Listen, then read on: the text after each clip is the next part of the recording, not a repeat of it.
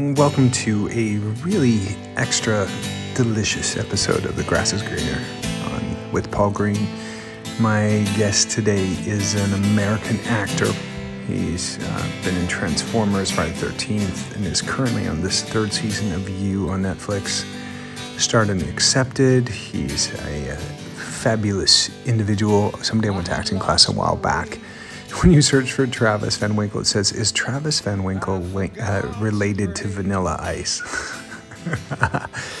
Travis is from in from California, and uh, he came out early. Uh, not not came out. He's a straight man, but he his television debut came out in 2004 in the Fox sitcom Quintuplets, and then he's been in That's So Raven, Malcolm in the Middle, The OC, Seventh Heaven, and Meet the Spartans and Michael Bay's Transformers, and he also we get into this a little bit. He worked with Bruce Weber for Abercrombie and Fitch when he used to model, and uh, we get into all of that in the episode here, and we go deep. We go into a lot of situations that he's never shared before. Some are very vulnerable, so please be generous and non-judgmental in your listening here um, as we get into the weeds of some really delicate and um, vulnerable things.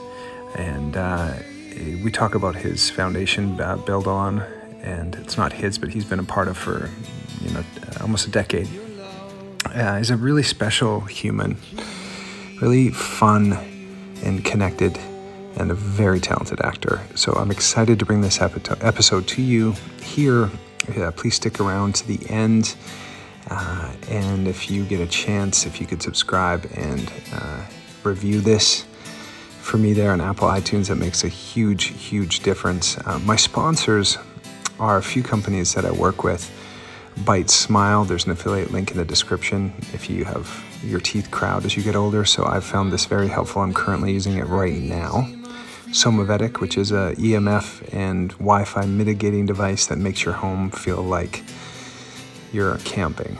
It, it really tunes your the whole system and really helps with um, all the frequencies, but also these rivers that rub underneath uh, your house that could be miles deep that could be affecting your sleep and your health. We have three in our home, and we've noticed a big difference. I have a newborn, and we're sleeping incredible nights. We have to wake him up to feed him in the middle of the night. So a lot of people report these Somavedic, uh, and you can get a link uh, as well here in the description with my code. And of course, Thrive Market, there'll be a link for them there as well. But I just really appreciate you being here and uh, being a part of this, uh, this being one of my subscribers and being a part of this community. So uh, stay tuned here as we welcome Travis Van Winkle, and we'll catch you on the other side. Wait, where the heck are you? I'm in my, I'm in my kitchen in LA. You came back. You survived the the cold plunge.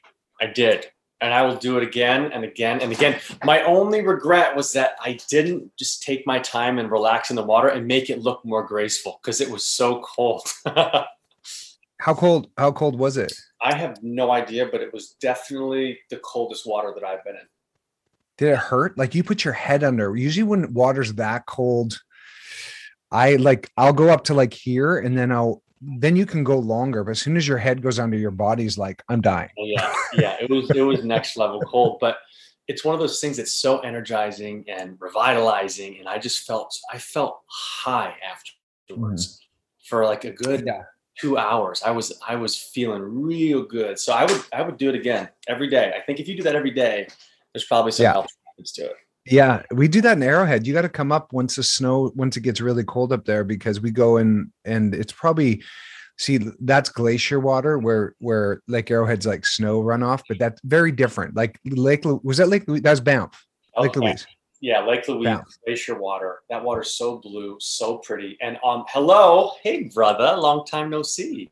Hello, Mr. Van Winkle. Are you are you uh, playing with Karen down there?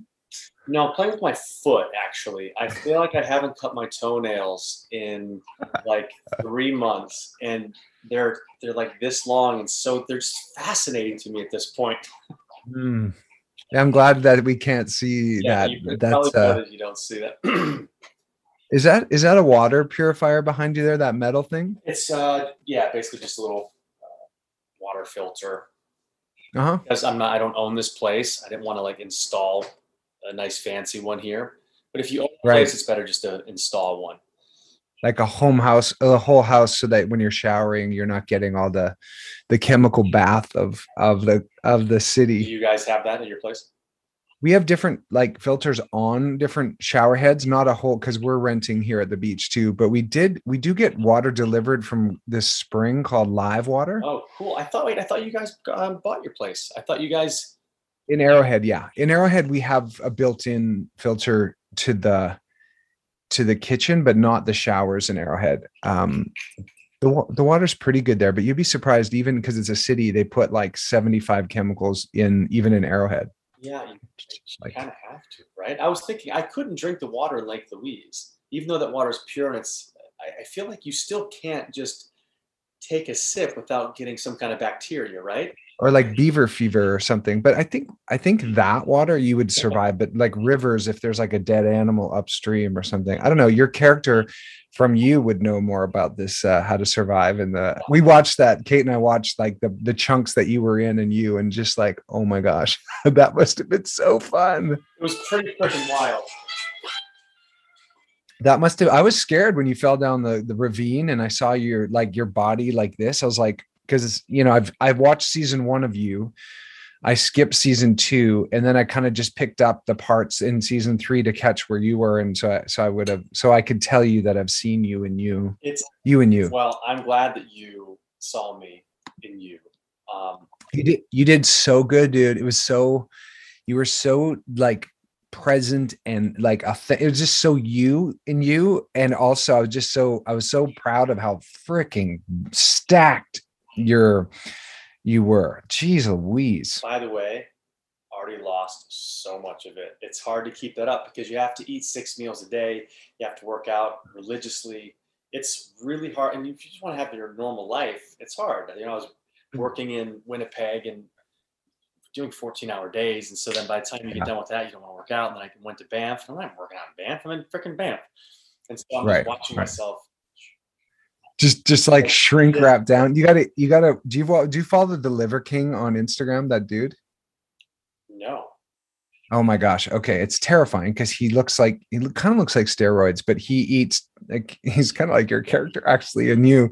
Uh, but the extreme version, like he's eating testicles of animals, like uh bulls, but but he's he has a supplement of liver that's like denatured liver and it's grass-fed liver. And I get it delivered to me, and I've been taking almost for three or four weeks and i've really noticed um it's called ancient formulas or something but it's a, it's it's liver it's organ meat um but you're you, when we're done this check out liver king it's kind of terrifying but it's also it's kind of in, insane to watch because he kind of reminds me of you but he's i mean he's you at 290 pounds or something I got up like to I got up to 190 was like my filming weight.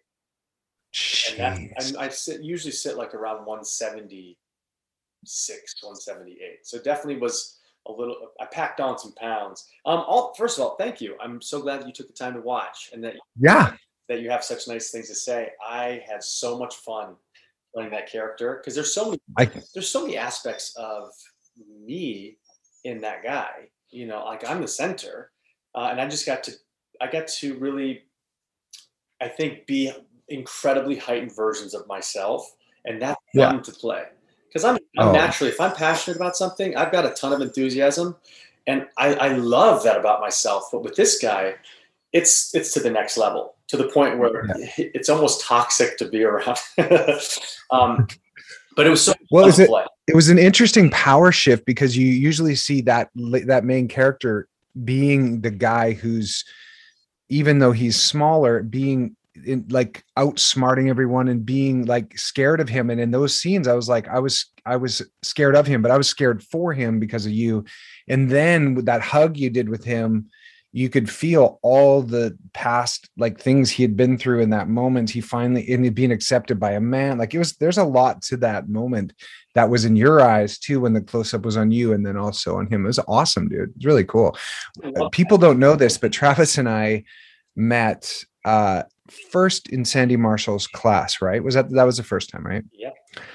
And I used to love doing repetition. There's this exercise we do where you you you get to work with somebody on stage as a warm up where you see something in them and you say it and then they have to kind of repeat it and you keep repeating it until it shifts.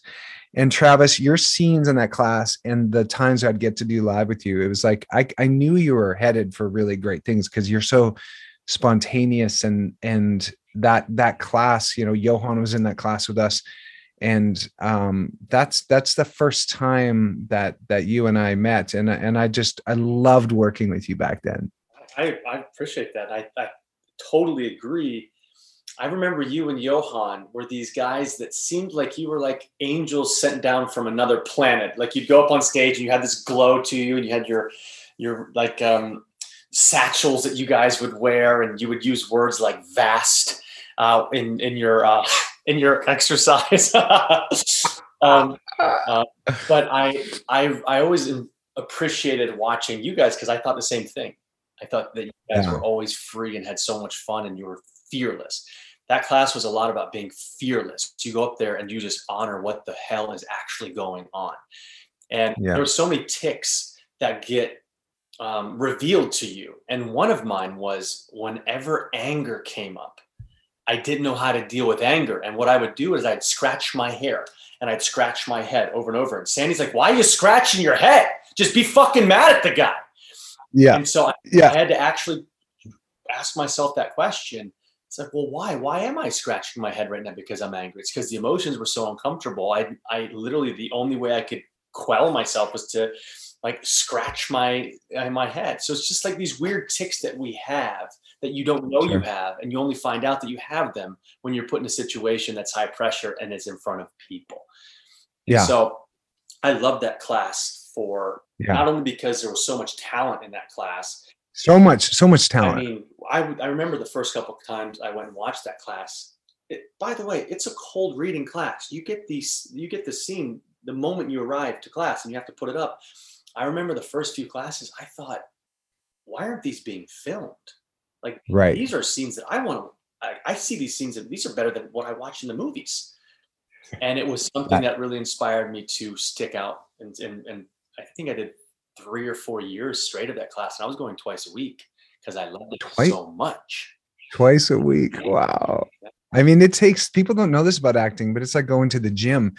I know there's there's the occasional actor you hear that they're like never do class or whatever, but I don't buy that. It's like you want to act as much as you can possibly act, whether that's writing your own stuff or playing in your friend's play or like doing that Shakespeare thing you did. I want to talk about that by the way, about you going to London and and then that thing you did in New York too. And um, but yeah, like for me, I have to go, I have to say going to the gym. You tra- it's a muscle you train and and you get to how well can you listen to the other actor and then and then work with that and like have you always like been into acting classes because or yeah for me i feel like and this is i don't care if i sound cheesy here but it's it's, it's a soul class i feel like it's like you said you, you go and train your muscles in the gym i feel like you go and train your heart and your soul in these classes.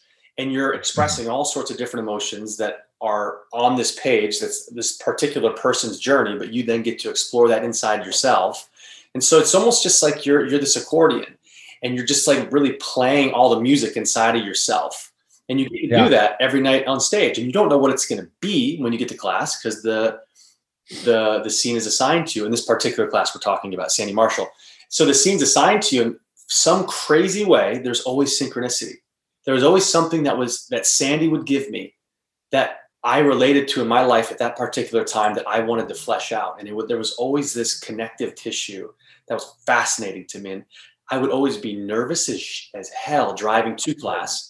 It's like, do I, oh, yeah. do I have to pee? Do I have to poop? Well, I, I probably have to go. Like it's just your body knows it's about to go into some kind of war, and you're about to be basically seen on a micro on a lens on a microscope in front of all these people.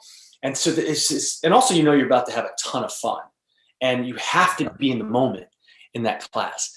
And so there was this just this like budding excitement that was happening, and it's like you don't know if it's it's nerves, if it, it's excitement, if it's fear it's all yeah. of it. And then you get up on stage, just yeah. like let it out.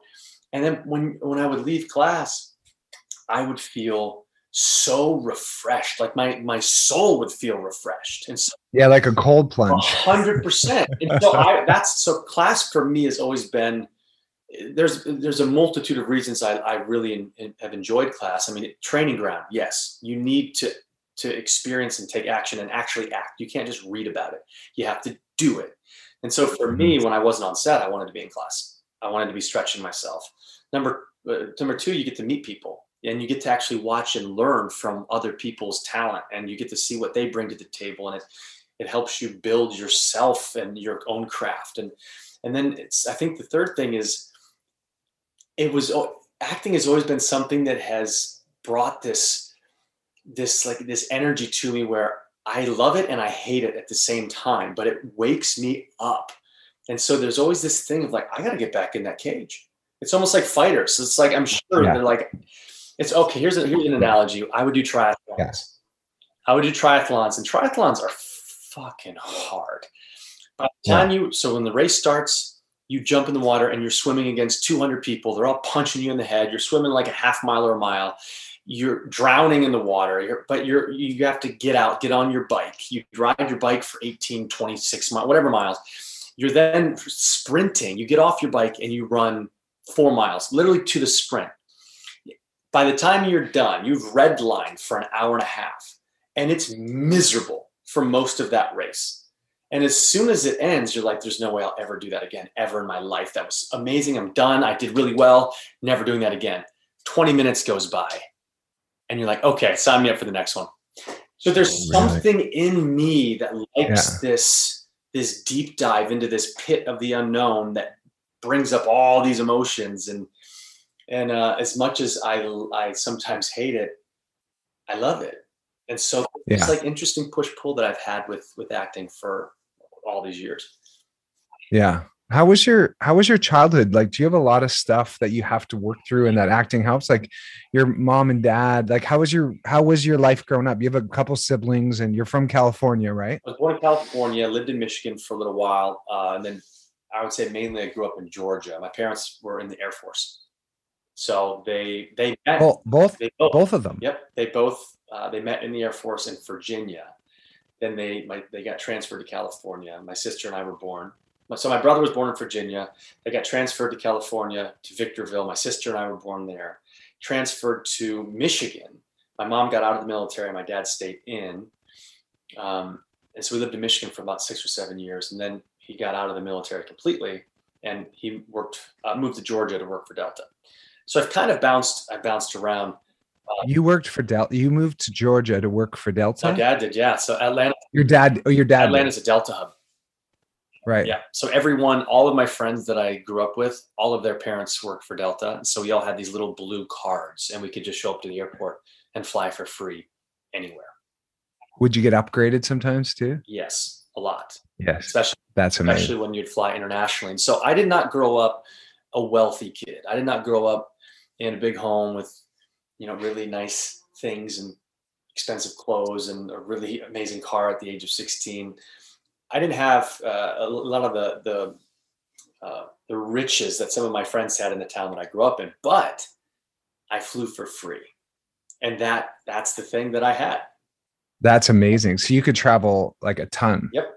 Yep. And did you did you travel a ton before you came to LA? Yeah, I got to bounce around quite a bit. I got wow. really lucky with that.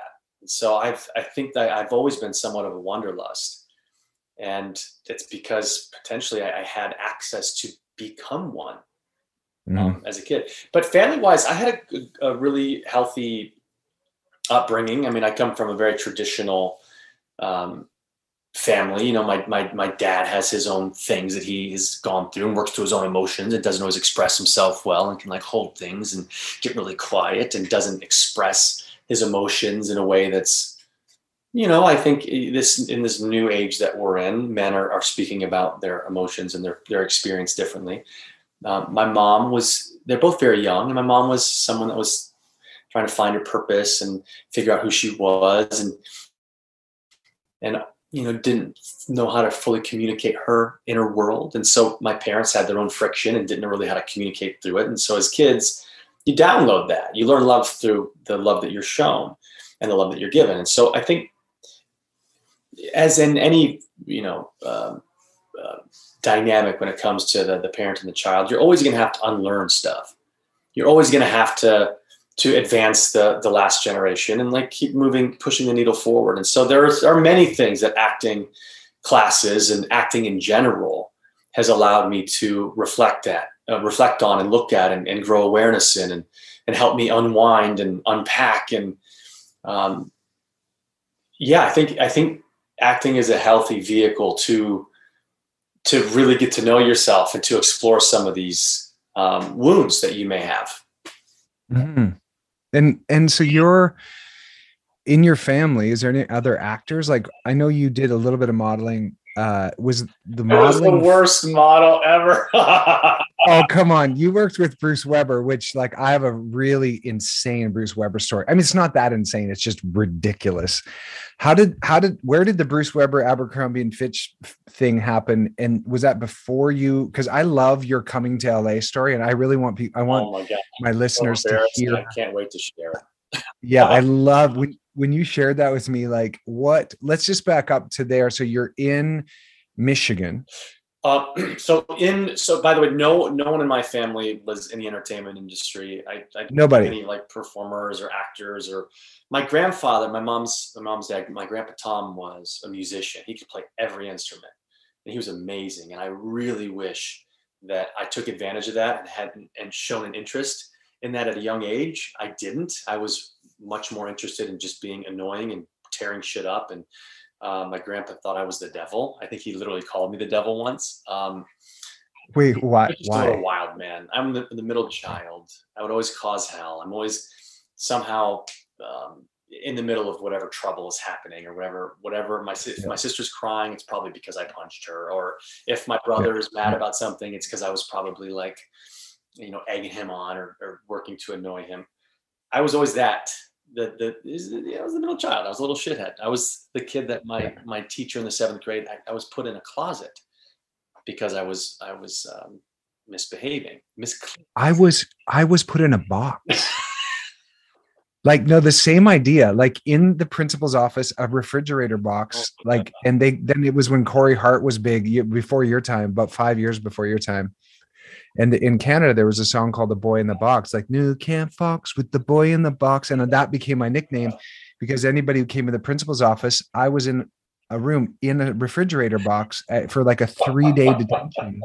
So it's it's almost as humiliating as the closet. There's more metaphors with the closet, but they're actually similar. Yeah, I, I would say there's probably a lot of metaphors also being in the box, but um, I I love that we had we share that. Why were you put in a closet? I, I, was just disruptive, and I feel like I had a bit of the class clown in me, and was I was yeah. always seeking some kind of attention. Me too. Yeah. I just wanted that attention, and, and it's the attention that I didn't get from my dad that I wanted then to get everywhere else, and you know, it's and you know, potentially there's some room in there for wanting to be an actor and, and you know explore that. But mm. I would say mainly I was an athlete before I was an actor. What sport? Football was my sport. I wanted to be in the NFL. I played football since I was eight. Really? I was really good. I felt like I was always smaller and not as fast as everybody, but I was, I had hands that I, I would never miss a ball, never. And were you a wide, wide, right, wide receiver yeah, or running back? Yeah, I was a wide receiver. Wow. Okay. Um, and so I, I did pretty well. Um, for most, I, I, played football until my after my I played. I was redshirted my freshman year of college, but I played in college, and the level of athleticism takes a big jump up. Even in a Division two school where I went, I went to West Georgia. The speed of the game, the size of the game, the it's it it dramatically changed, and I quickly. Yeah. My body has this mechanism. I don't, and you probably relate to this. I don't know what it is, but it has always protected me. Whenever I've done something for too long, whether that's as a you know youngster smoking too much marijuana or or drinking you know uh, alcohol in college too much and like pushing myself whatever it is my body it protects me and it goes, eh, don't go any further with this. And there's never this tough, like, oh, I, I have to like figure out how to get get this out of my life and stop doing this. It's always like, oh, cool, that's I don't want to do that anymore. Something shuts off in me. And I feel like it's a self-protective mechanism that my body has had. And it had it with football. I knew playing football my freshman year, my body was like, no, this isn't the path anymore. Okay. And I just took a turn. And that turn wow.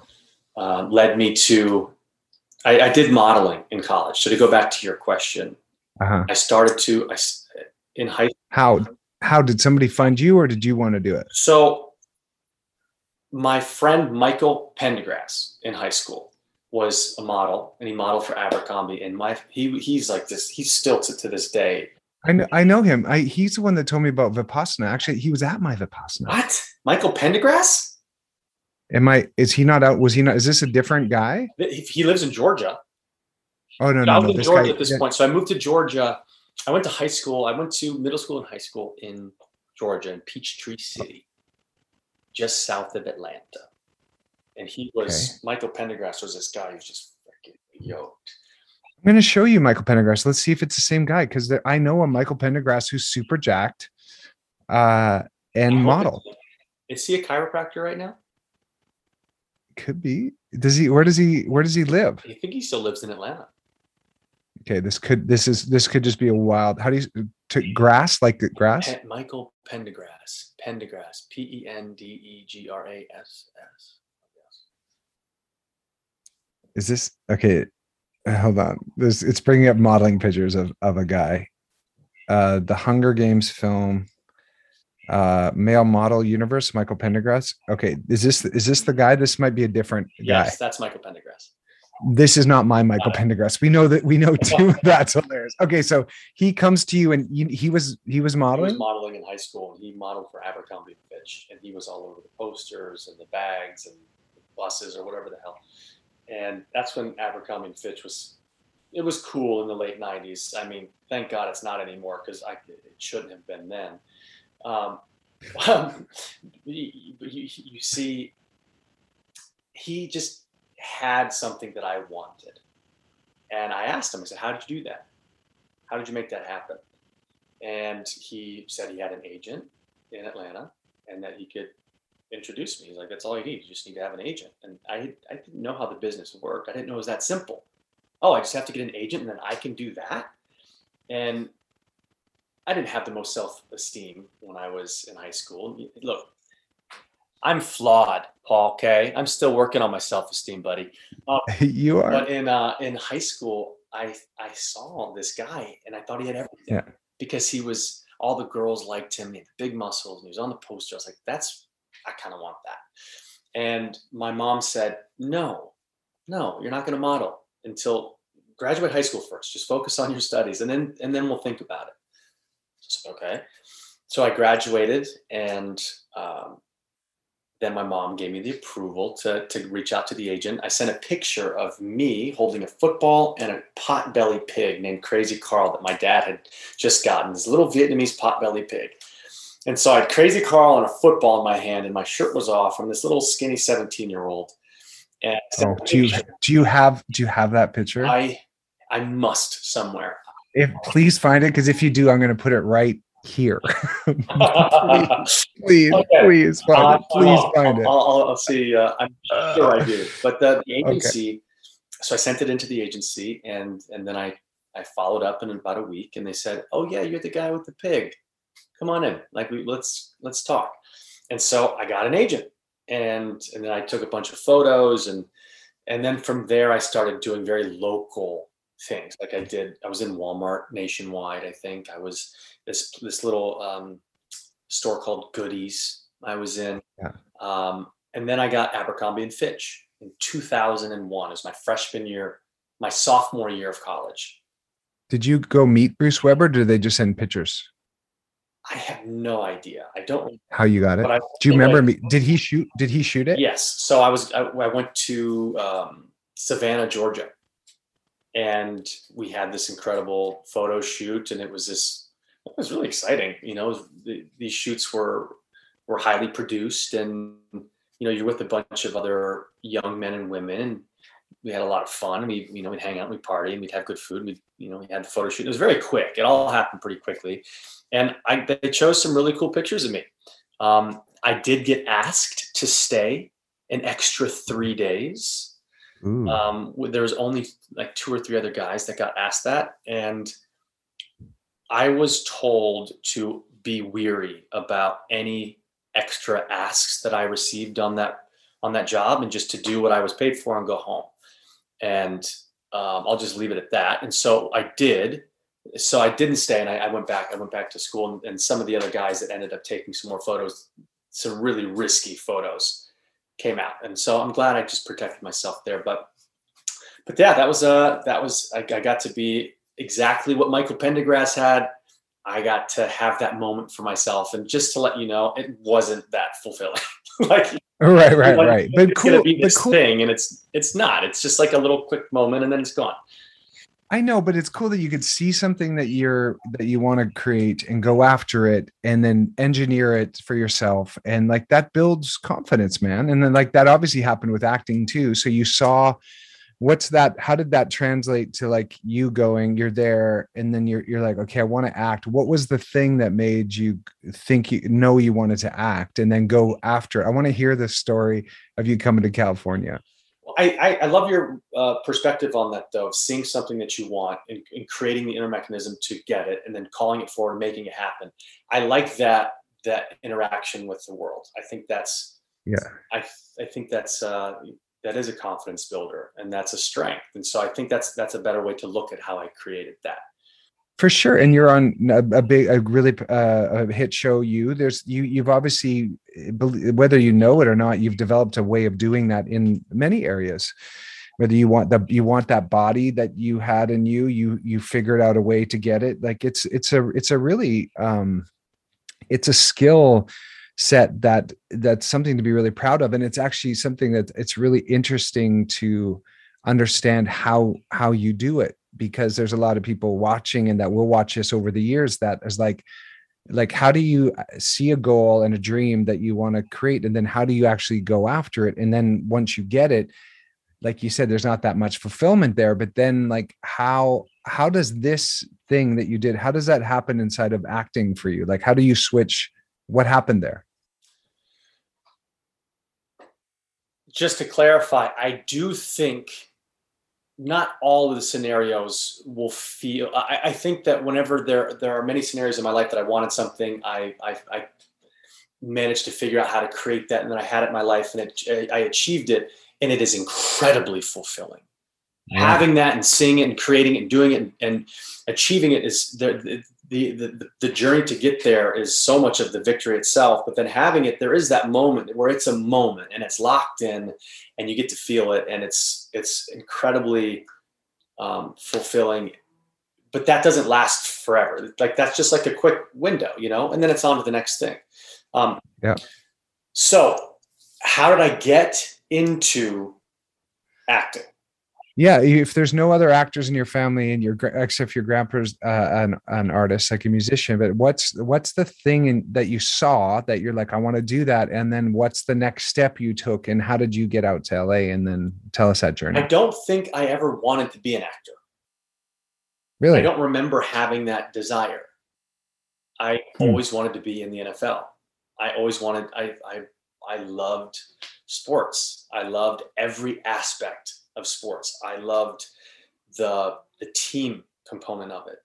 I loved the practice makes perfect element. I love the like enduring through pain and playing through it and showing up for yourself and your team. I loved the travel element of it. I loved the the high stakes and the pressure of the games. I love the achievement and the victory. I love sports. Sports is my lane. Um, I love competition so all of these elements were something that I was just I was all about it, and I never thought I want to go off and act. That was not a thought that crossed my mind. I did, however, I had that for modeling. I was like, oh, I want to model. That'd be great. Let's do that. And then as I modeled, I realized I didn't like it. It felt I just didn't feel like I was good at it. I felt like I was a deer in headlights. I felt like it there was like it was a in front of the camera, but it just felt it felt vapid to me and I felt vapid in the process of it. And that's not all models, and it's not. That's just my process through it. And I felt like I wanted to.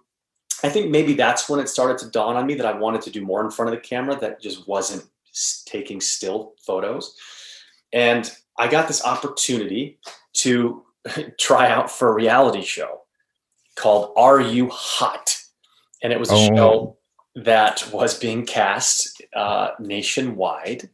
And it, I'm sure it's it's absolutely an atrocity to humanity that the show was even made. But this is when this is when reality shows were just starting to come onto the scene. This is this is the very early 2000s. So nowadays there's a reality show for everything. There wasn't then. Um, and so all these ideas, it's almost like the dot com when the dot com uh, era happened. It was like a million dot coms were popping out, and some of them made it, some of them didn't. Reality shows were starting to come on the scene, and ideas were being thrown just to see what would stick. And one was thrown out called "Are You Hot?" And Lorenzo Lamas, Rachel, someone, and some other stylist, they basically would judge you. You get on a stage, and they would actually pick you apart. They would judge your body, they would judge your face, they would judge your hair, they would judge just how you showed up as a person, and they would rate you whether you were hot or not. And there was this this scale of hotness, and it's I mean it's uh, it's a, actually a sign of of humanity and some of our lower nature at Stone and how we're I think we're um, a lot of times we follow what we see visually and we've it's it's all surface and a lot of a lot of us have been victim to to that. I know that I have in my life, um, and so I think I was I I, I put on a. This was the first time I put on a character. I decided to audition for this. My agents called me. They said we have an audition for you. It's called the Are You Hot Show, and I I thought this is a stupid idea. Let's do it. And so I borrowed my friend's pants he had a really nice pair of jeans. I borrowed his leather jacket because I didn't have any like fancy clothes. Hey, Karen. Did you hear her? Yeah. Oh, yeah. Yeah. What's Karen doing? Karen. I love that she's called Karen. Why is she called Karen? Karen, come here. You want to say hi to Paul? Car- Hello, Karen. Um, um, I'll tell you what, why she's called Karen. It's a really sweet story. But I, uh, I decided to put on a character and pretend like I had everything together in my life and that I was the biggest ladies man. I was I was the most confident human being. And I walked into this audition, my shoulders were puffed out. And I think I even said something like, yeah, you know, got girls calling me all the time, you know, but you know, whatever. I kind of did that whole thing. And they chose me to be on the show. They aired that moment on national television. Oh boy! Uh, my friend reached out. And he's like, "I'm not going to be uh, calling you after this," um, but they flew me to Los Angeles. Okay. I am so nervous to be on the show. There's just like a bunch of like really attractive people, and they all seem to be really confident. And I'm just like, what am I doing here? And I, I, I remember I'm on stage, and I've got this tight shirt on that I went and bought from Banana Republic or something when I was in Los Angeles, and I got sweaty armpits. Like my pits are just drenched in sweat. I'm standing behind stage and they're about to call my name and I'm about to go up in front of 300 people and walk down the runway and stand. And I'm going to be told that I'm hot or not. And I just remember being like, like sweating. And so I walk out and I've got this, this long little like runway thing that I do. And I get out and I kind of have this look and I'm nervous as hell. And all of a sudden I just get the, eh, the not sign. There's like an actual hot or not sign above me. And I get the not sign and you know, like, oh, okay. So I leave and they do these post interviews. And the guy before me had gotten not hot as well. And he's crying in his post interview going like, this was my dream. And he's, um, I'm standing behind him watching him thinking, what are you talking about? This was, this was your dream? Okay. And so they put me on my post interview, and I think I said something like, I don't know, I was like something about how this was stupid. Like, I made some weird fart noise. They put that in the show. They put all the things in the show. Um, but hey, long story short, I get invited from the choreographer of that show. He was the one that choreographed our opening. We walked out on the show. We had this opening number that we did. He choreographed it, and he saw something in me and he he he said, "Hey, you should come out to LA. You should be an actor. You should." you should get into extra work. I can get you into an acting class. You know, maybe down the road I can get you an agent. He's like, you can live with me. Oh boy. Yeah. So he had an ulterior motive. He did. And it's something that I, I've never really shared publicly, but he definitely had an ulterior motive. Sure. Um, I think his intentions were partly pure and partly, you know, self advantageous. Um, and, and so he definitely wanted to hook up with me. Right. And, or at least watch you get out of the shower a few times or something. Yes, he said I could I could stay with him, and and he ha- happened mm-hmm. to have two other guys from the Are You Hot show staying with him as well. And it was something that the first thought of that idea was like, no, I'm good. So he called right. he called me like four or five more times over the course of the next three or four months as I was winding down my junior year of university. And he called me the last time. He's like, Hey, this is the last time I'm going to ask. I just have a strong feeling that you should be in California. I just wanted to put it out there one more time. This summer is going to be a big summer out here. You can get on Young the Restless and, and Passions as an extra. It's like I can help get you your SAG card pretty quickly. Like, wow. There's a lot of opportunity out here. And so I, I, I heard him differently that time. And so I reached out to my mom and my dad and I said, I said, what do I do? What would you do? And my dad said, well, just go, go for the summer. Let's pack your car up. I'll drive out there with you and I'll fly home. He's like, just go. I asked my grandma what I should do. and my grandmother said, look, university isn't going anywhere. This opportunity might never come back. Go. Right. Go, go. Wow. Go. So I went. Go and that's so I went out there and, and, I was incredibly nervous because I didn't know anybody, didn't know anybody in LA, and I knew I was going to be staying with this guy, and I didn't know him, and I was a little nervous, um, and I pretty quickly I was my second day in LA. I was in an acting class. I was working as an extra on Young and the Restless and Passions very quickly. I within a month and a half I got my three SAG vouchers so I was SAG eligible. I transferred from Red Lobster in uh, in Newnan, Georgia, to the one on La Cienega in Wilshire, and I was living on. Uh, I was staying in this. Uh, his name is Tony Gonzalez. I was staying in his bedroom on the floor on a blow up mattress, um, and I had this apartment right off Hollywood Boulevard. And so I quickly realized, like, damn, there's there's I love LA, and I want to do this acting thing and that's when it birthed. It didn't birth before that. Wow. Wow. There's like a lot of resistance. There was a lot of signs for you not to do it. It's like the three days after with Bruce Weber. It's like there's probably that feeling of like this doesn't feel right. Like um that that's surprise. I don't felt, remember that part of the story. It felt right to go to LA. It yeah. didn't feel right to I mean, I, I think the, the part that didn't feel right was as a younger man, I was, I was tried to be taken. Basically, men tried to take advantage of me while I was in my late teens and early 20s. And I, a lot of the times, I didn't necessarily know how to put up a boundary or to express myself and go, this doesn't feel right. And I'm not talking sexually, but they would, they, they would, like, I remember they, there was, uh, um, a photographer that tried to get me to take off my clothes in one of the photo shoots. And I felt really uncomfortable. I think I was like 17 years old.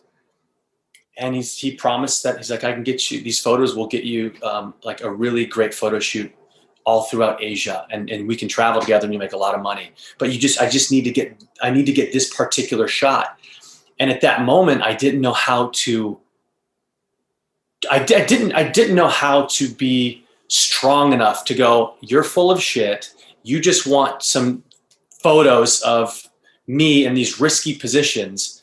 Um, go fuck yourself, guy. And you know what? Don't do this to other young men.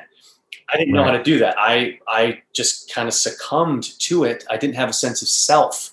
I didn't know how to defend myself in that. And so I right. took some risky photos, but I never showed anything Thank God. And, and I remember taking some photos, and my agent saw those photos, and she goes, "Hey, just so you know, don't take photos like that anymore. If someone asks, don't do that.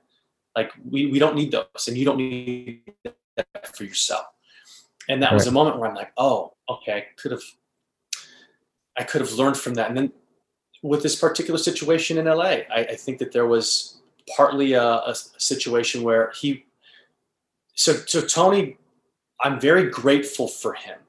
And again, I've never shared this publicly when I'm, I've always been very hesitant to share this side of it because it's tricky. And you know it's not going to show me in in like the strongest light but i think being vulnerable is really important. And uh, you know this this idea of social media we, we can show the very polished versions of ourselves but we're not always polished. Mm-hmm. i like that about your you and you share all kinds of things on your social media like when you're going through something physical or emotional or with losing that your your pup and then like work like you're i love that about you man. And i think as men and thanks to stuff you're doing and justin baldoni your friend as well it's allowing men to be and this is a whole other topic obviously but allowing the vulnerability and the the the the reality and the truthfulness of men to to to to be, allow yourself to be seen as n- more than just like I am a king, I am this masculine god, and like watch me roar. Like that toxic masculinity is like you are such an example, um, and Justin, of course, as well, of a very masculine man, but that's also in touch and allow allows himself to be vulnerable and even allow the feminine side. Like i have a ton of feminine energy creative an artist musician i like food i like like uh things that are feminine like but i'm a man.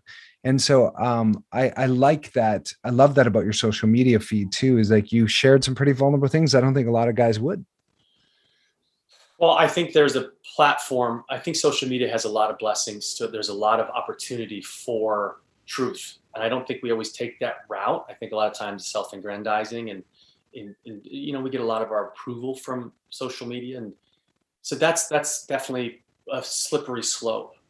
Um, but the vulnerable, I think it's important to be vulnerable, and I'm learning how to do that in my life. And being vulnerable requires you to reveal aspects of yourself that, that maybe weren't your your proudest moment, or where you were too weak to stand up for yourself, and or maybe you just didn't have the knowledge or awareness um, to to to know yourself enough to sidestep a situation that was a little bit um, sketchy. And I think for me, the situation that brought me to LA, it was one that I think was really pure from Tony Gonzalez. It was really pure that he wanted, he saw something in me.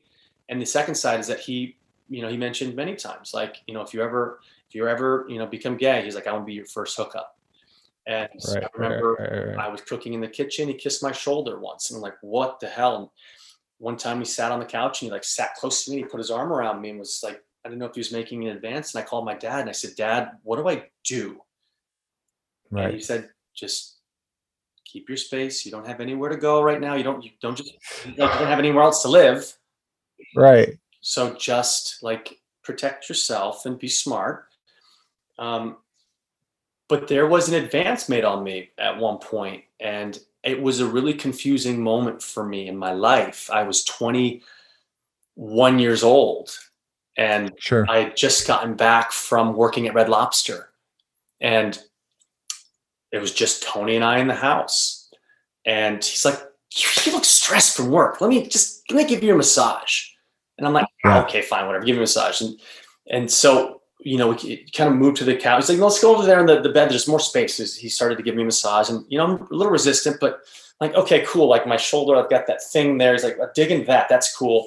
Thinking very like, I'm not thinking anything is going to happen here. And as he slowly starts to massage, eventually I feel his penis on my back, his erect penis. And it was something that it scared me, it shocked me.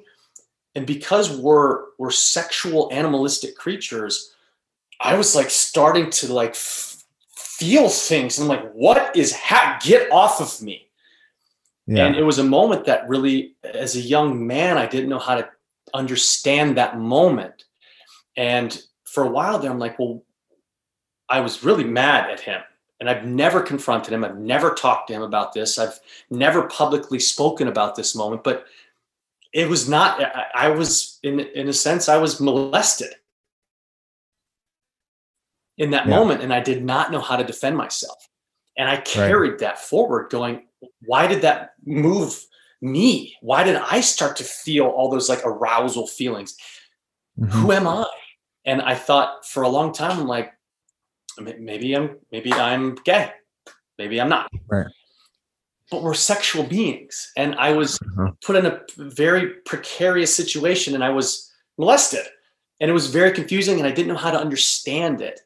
And it took me a long time to confront that and unpack that and just think that I was taken advantage of. This person with an ulterior motive took advantage of a young mind that didn't know how to defend himself. And and I had to go through my process of forgiving this guy. And he I'm pretty sure that probably happened to other young men, and it's happened to other Sure. young men.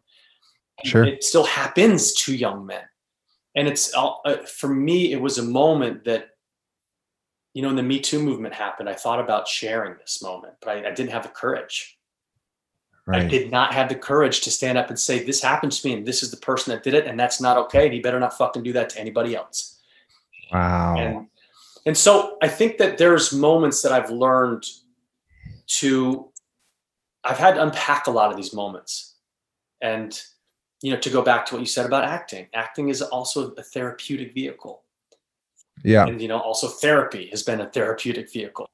Um, yeah. Yeah. so long like that was just something that for some reason just came out now and it was learning lessons for me to understand who I- who I am and how to actually share these things because it's important for other young men that are going through this to know that they have a voice they can defend themselves they can stand Yeah. up for themselves they can they can set up a, a, a, a bound a healthy boundary um, Mhm. even if they don't have the emotional tools like there there is there are people that they can talk to now this is something that people can be vocal about now and if something is Mhm. happening to you in your life express yourself tell a friend get yourself out of it um, talk about it Yeah.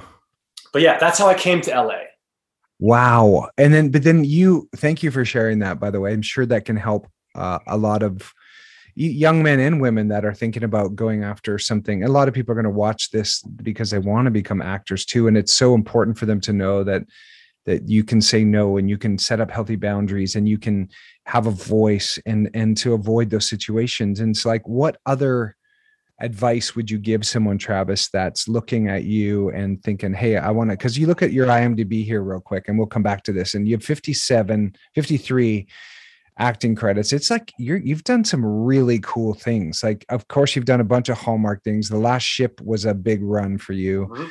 um the uh the scorpion the mantervention but there's the hart of dixie which uh, a lot of people love that show a lot.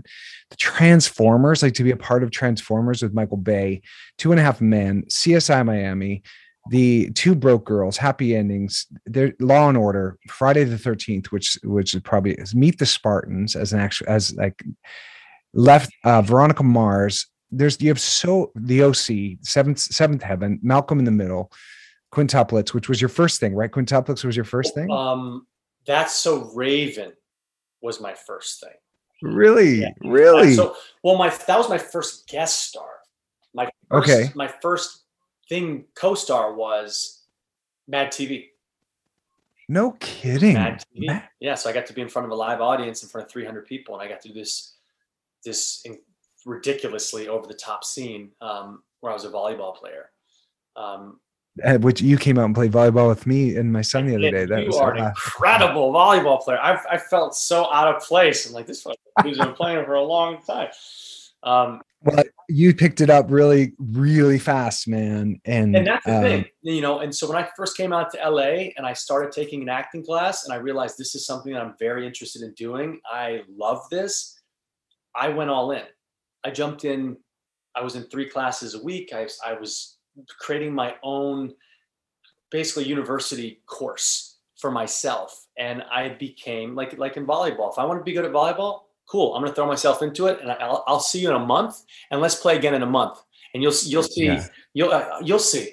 And well even in that 45 or the hour and a half we played the the where you were at the very beginning of that time we spent probably over an hour hour and a half and then where you were at the end i would give you like a little tweak i'm like just just just adjust this or and and you would you would or soften this bit here. And and you're you're obviously a very good very good athlete and a very uh and so so much energy. You're like jumping this high out of the sand.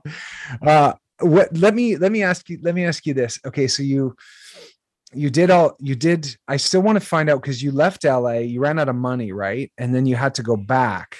And then you did it again right? You didn't that wasn't your no what do you mean so when you is that when you when you were there and you with how did you didn't you have to go back to Georgia and then come back? Is that another friend of mine that told me their LA story? Yeah. I was I was excited about a story that that somebody else had told me that I thought was your story. So you wait a second. So from from there in in his living room and the and you're staying with him with Tony. Tony? Yep, Tony how do you get out on your own? And when does mad tv happen? And when do you go like all right i'm on my own. I can do this. So i didn't get in so, so basically i stayed there for three months. Okay. and for like the last month and a half him and i didn't speak. We didn't really even make eye contact. It was just i i, I put up that protective boundary. Yeah. And uh, I waited until I found a situation where I, I, met someone that I wanted to live with. And my friend Richard Chu, I met in one of my acting classes. Him and I became fast friends. And then we moved into a really great apartment in Koreatown in September.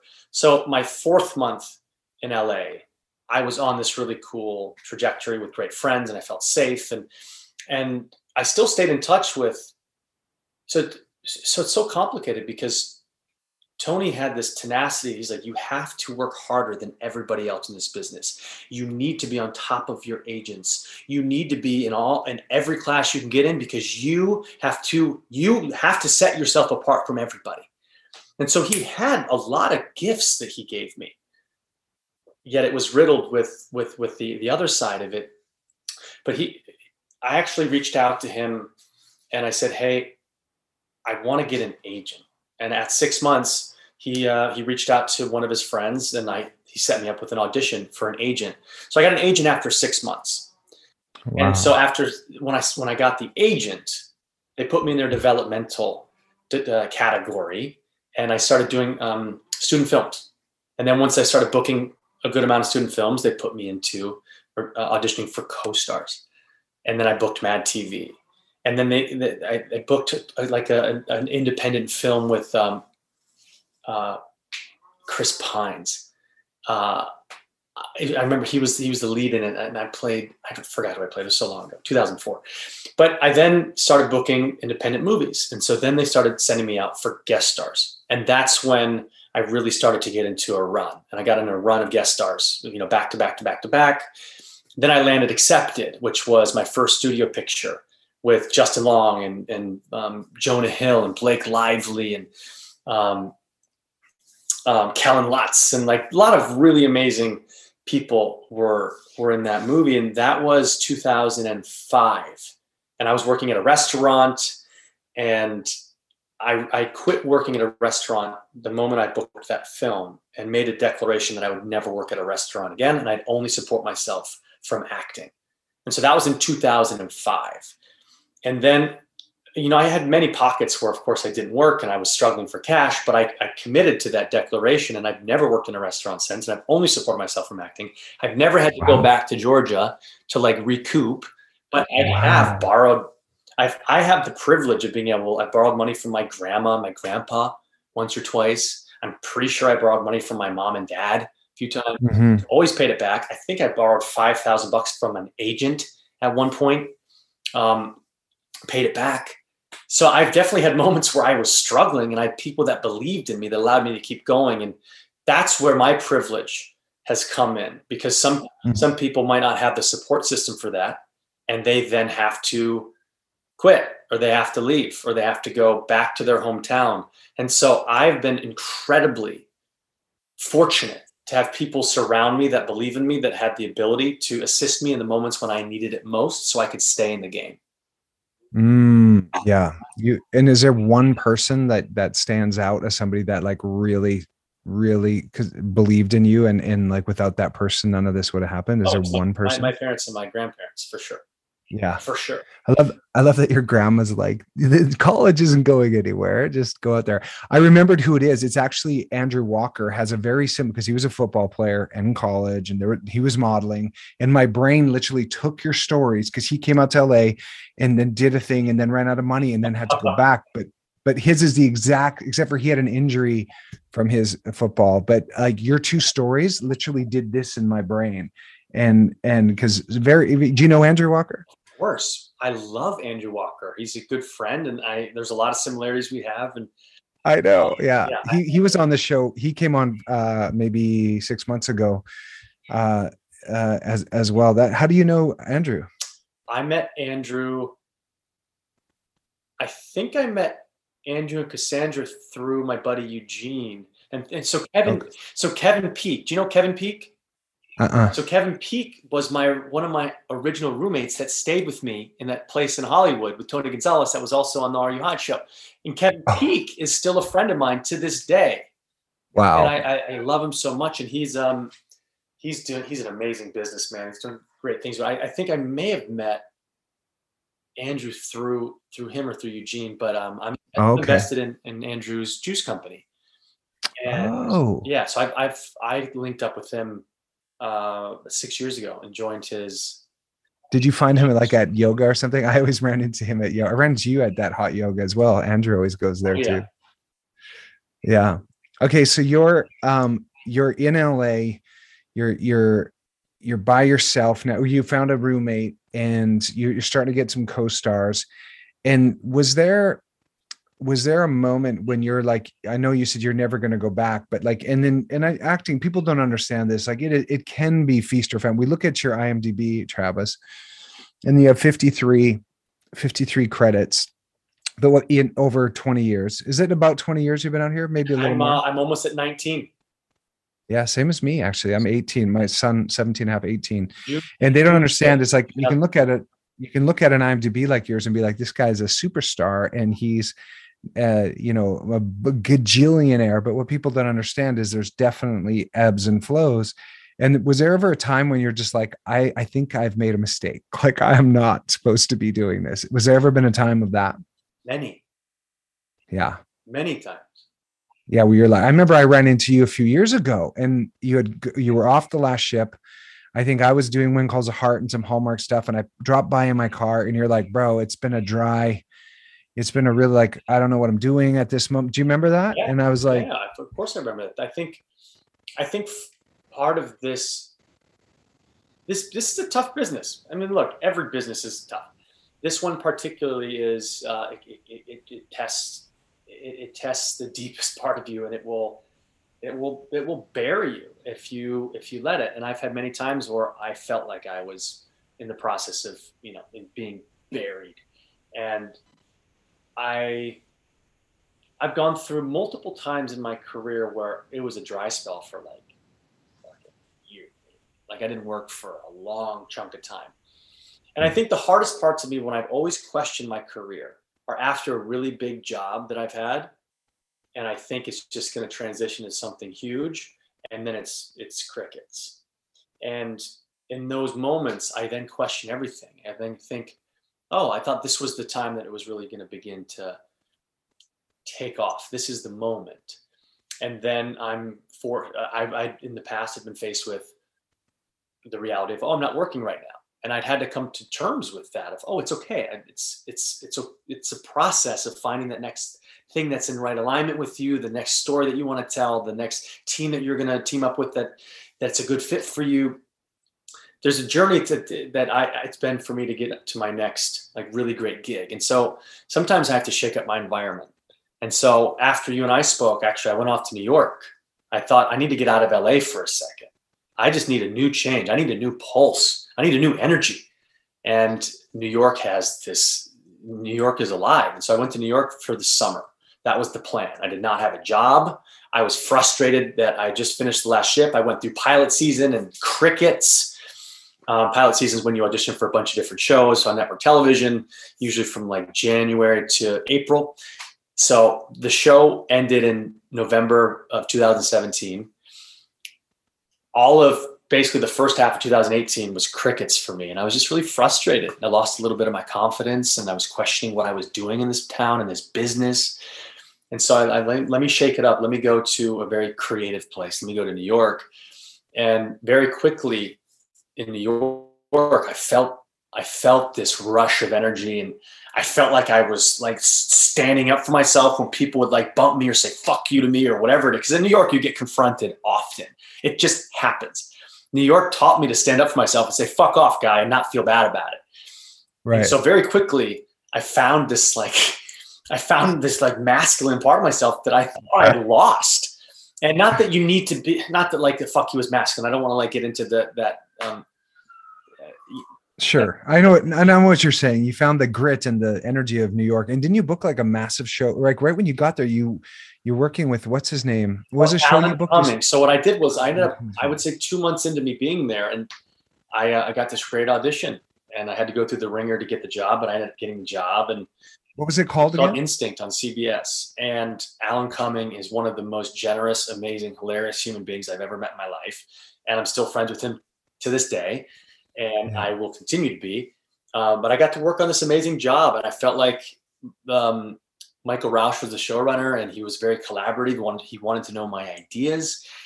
Cool. I, my ener- my natural energy of who I am fit right into this show. They needed whatever they were missing. I felt like I was that thing, and the season was just incredible ride for me. And we unfortunately didn't get picked up for uh, another season, but that moment for me it re- revitalized me and it refocused mm-hmm. me and it, it it kept me it kept me in my purpose and in the game.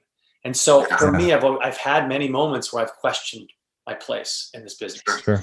And because of choices I've made to change up my environment or jump into a different class that scares me or try a new kind of therapy or maybe just do nothing at all and just like take time to go experience life, whatever it is, there's usually a way that has brought me uh, a route that's brought me back into um, experiencing th- this business in a way that's just more full and whole. And it's been the process for me. It's been there. There is this ebb and this flow, but I've always trusted that this is where I'm supposed to be, and it's and, and part of my process is sometimes questioning that, and that's okay. That's normal, and just keep going forward. Yeah, is is that what advice would you give someone who's thinking about starting out right now, like say young a young guy or young woman that's just about to start? Uh, what advice would you give them? I mean, they can pull from this conversation like their own advice, but what's something you would tell directly to them? You're about to start acting. Do not do this or do this. You know, if, I think if you're just about to start acting, I think you need to put yourself in a position where there's a lot of creativity around you, where there's a lot of work happening, whether that's theater, whether that's you know television or film, whatever it is, you need to be around it. Put yourself into the system. You can't try to make it living in Des Moines, uh, Iowa. Um, is Des Moines in Iowa? I don't know. I think so. Okay. Yeah, it should be. If you're just like there and you're like, what do you say? It sounds right. It sounds right. You can't do it. You have to be there. You have to put yourself in the city. So come to LA, go to New York, go to Atlanta, go to Vancouver, go to the places where the business is really popping, and and literally set down an anchor give yourself i told myself when i came out to la i'm going to give myself a year i'm going to make it in a year i mean how naive was i after a year went by and i was starting to really fall in love with this with acting with with just la i thought okay let me give myself two years two years went by and i said okay and because i still hadn't made it yet i'm like okay three years i'll make it in three years and eventually i was like okay five i'm in five years and then by the time i got to five years i was like i'm going to stop I, I want to do this clearly. I don't need to keep giving myself these like these landmark moments to like keep me in the game. This is what I want to do. So my second piece of advice is if you want to do it, then fucking do it. You just have to do it. That's it. And if if the door's open, well, the door's open. If they don't, then then it wasn't for you. Yeah. Yeah, I love that, man. That's I I love what like one thing that you did right after New York was you went to London to do that incredible Shakespeare and you really put yourself like it sounds like this Tony guy like telling you to to put yourself in it and to really work hard and to do what other people aren't willing to do like going to the royal shakespeare company what you did that that's a lot of people wouldn't be willing to do that. Tell us just about tell us about that because i was really compelled when you shared that with me about you going and and what was that like and why'd you do that? It's the athlete in me. It's it's the competitor in me. I've it's it's the athlete and the competitor in me and it's something that is i just have this desire to um, I'm just I'm just usually I'm hungry for for growth and for um, learning and for achievement and for expression. I'm just I'm I'm hungry for it. So for me, the um, the show Instinct had just ended, and I have always been drawn to want to understand Shakespearean acting because it's if like if you can act in in um, in the Shakespearean tongue, you can do anything. And so for me, I wanted to throw myself into this because it's it's you know it's what you learn when you go to Juilliard. You train the, with the greats. You train the classic material, and I wanted to I wanted to feel that. I wanted to know that, and so I went to the source. I, I went to London. And, you know, we actually visited where Shakespeare was born, and so I just wanted to go. It's the same thing that happened when I was getting very much into understanding meditation. I wanted to go to the source. So I went to India. I, I want to experience 10 days of silence. I went to this amazing ashram. I wanted to go to the source. It's the same advice I just gave to an actor go to where it's happening. Uh, mm. So I wanted to go learn Shakespeare, you know, where where all of it was was birthed. And I threw myself into this incredible program at LAMDA, And it was a summer long program. And it was incredibly challenging. And um, and so much fun. And it was, uh, we played all these theater games and I got to perform two different plays. Um, um, Midnight Summer's Dream, and I got to play. I got to, I got to play um, Bottom, which is this wild, you know, over the top actor. He's a, he's a thespian, and I got to just play this incredible role, and we got to perform it in front of the school. And um, we ended up doing another play. I already forgot what it was, but it was really freaking intense, and I think I had to kill somebody and or something.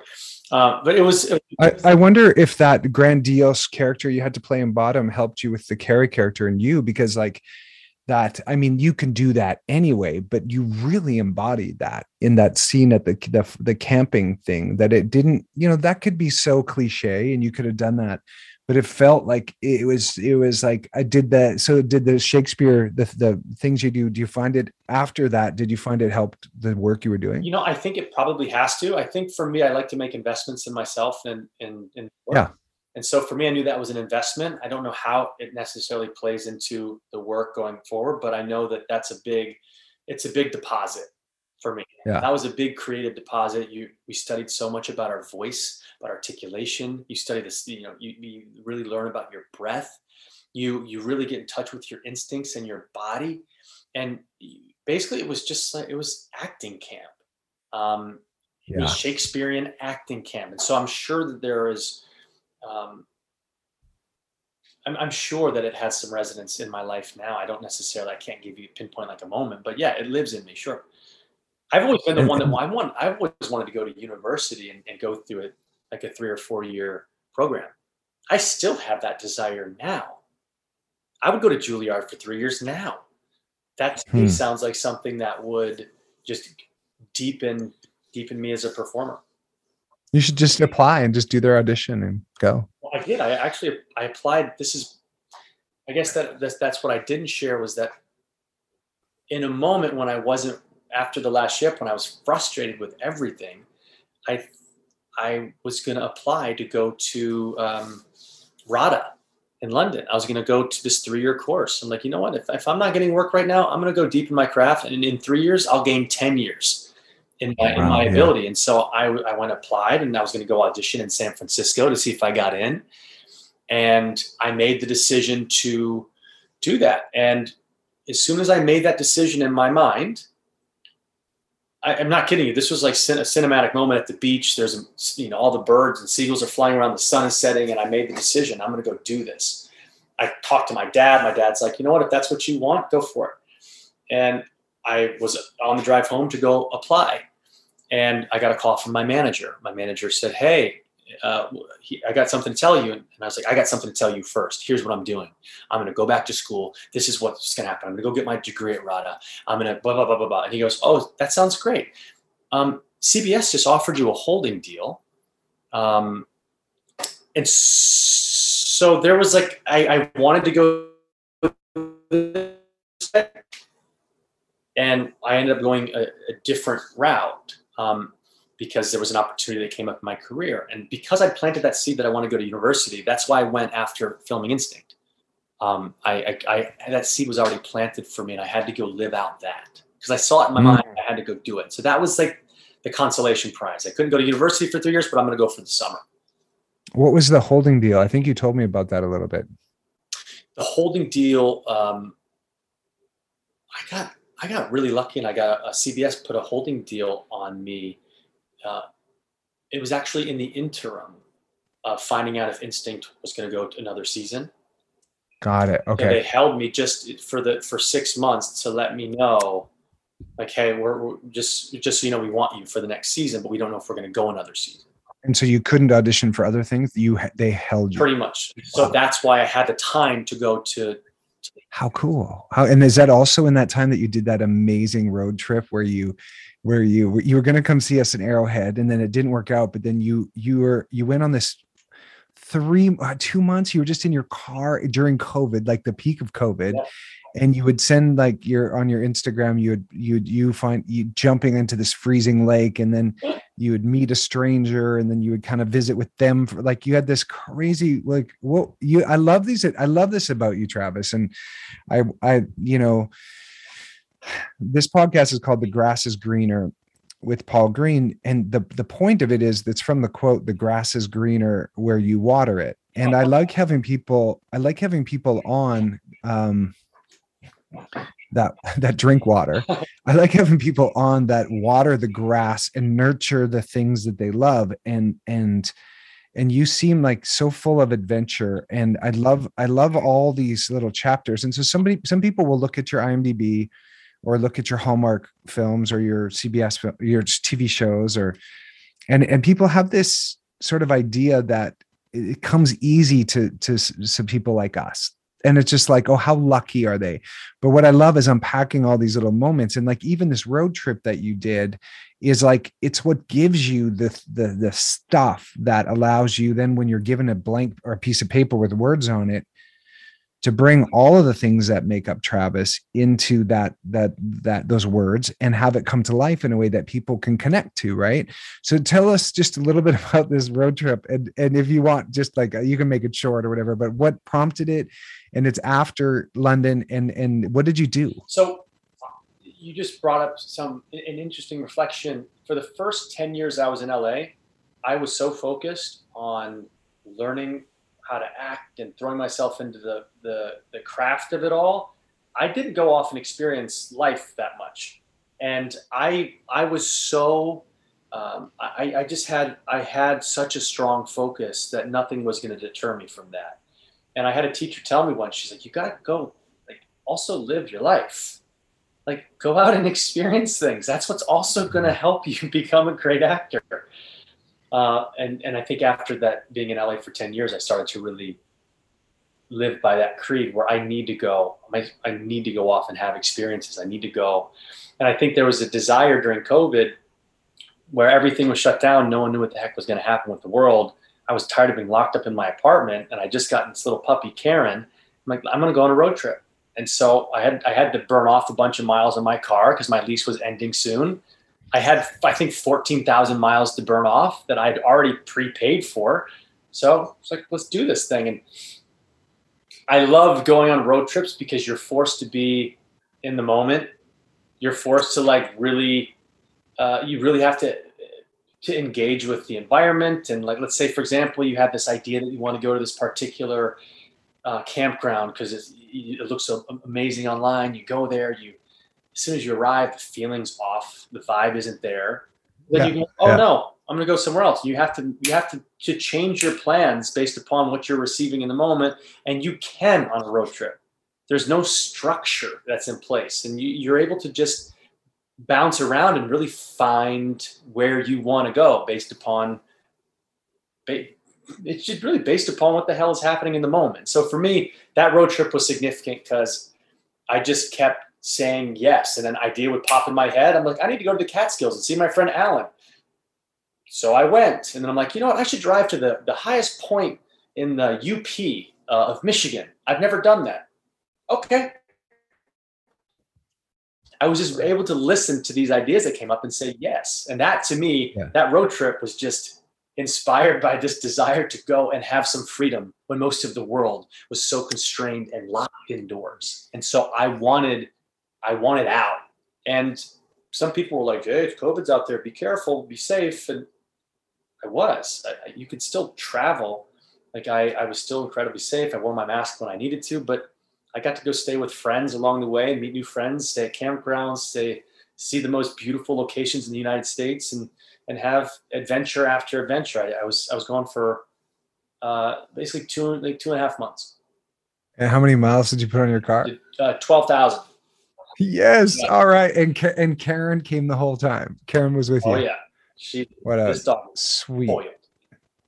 spoiled little dog. So how does build on come into all this? Because because that's a way like uh, you have such a side you have this you know i want to just i want to touch on build on and i want to touch on your faith uh, before we wrap up here um, there's so many things we could talk about we could talk about your meditation your fitness routine what you're eating now you know but i i i end up with especially actors that i love we end up talking quite a bit about acting because it's it's you know it's obviously what we do as a profession but there's so much to unpack inside of it. But i i feel before we wrap up i really want to just understand your faith and i know you're uh i know you're in baha'i faith but i also want to understand build on because i want to bring some awareness to build on. Right.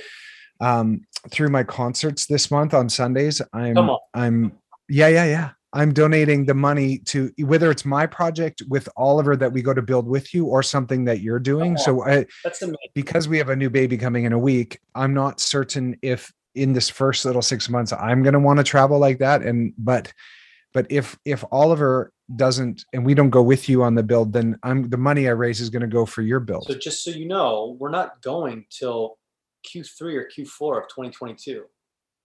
Okay. Well, Q4, I probably could do it you, then. You have you and Oliver was into it. Oliver likes you for some reason. I don't know. He's like, I don't know why, but I mean, I don't know why either. I'm very yeah, yeah, yeah, yeah. Oh. He's like Travis. As Travis Van Winkle, I told him he's in the other room. Like I'm hopping in to have a chat with Travis. Tell us how Build On comes together. Um, I've come to a bunch of your different fundraisers, and I know Justin's involved with you and Emily and and different phases and and just and other like Scottie Thompson and a bunch yeah. of other actors from Sandy's class along the way has told me that they've gone and done builds with you and and share what can you share what that is a little bit so especially my listeners will be donating on Sundays uh, through November uh, through, for when I play music that the tips will go 100% to to that this build on for this project and hopefully I'm on it with you. I love it so much that you're even doing that and that yeah, man. Like that, I love talking about Build On. Build On is so I'm a global ambassador for this organization. They've built 2,000 schools, over 2,000 schools in 30 years. They're incredibly reputable. They are highly ranked on Charity Navigator. So the money that you donate goes to the actual materials and supplies to build these schools.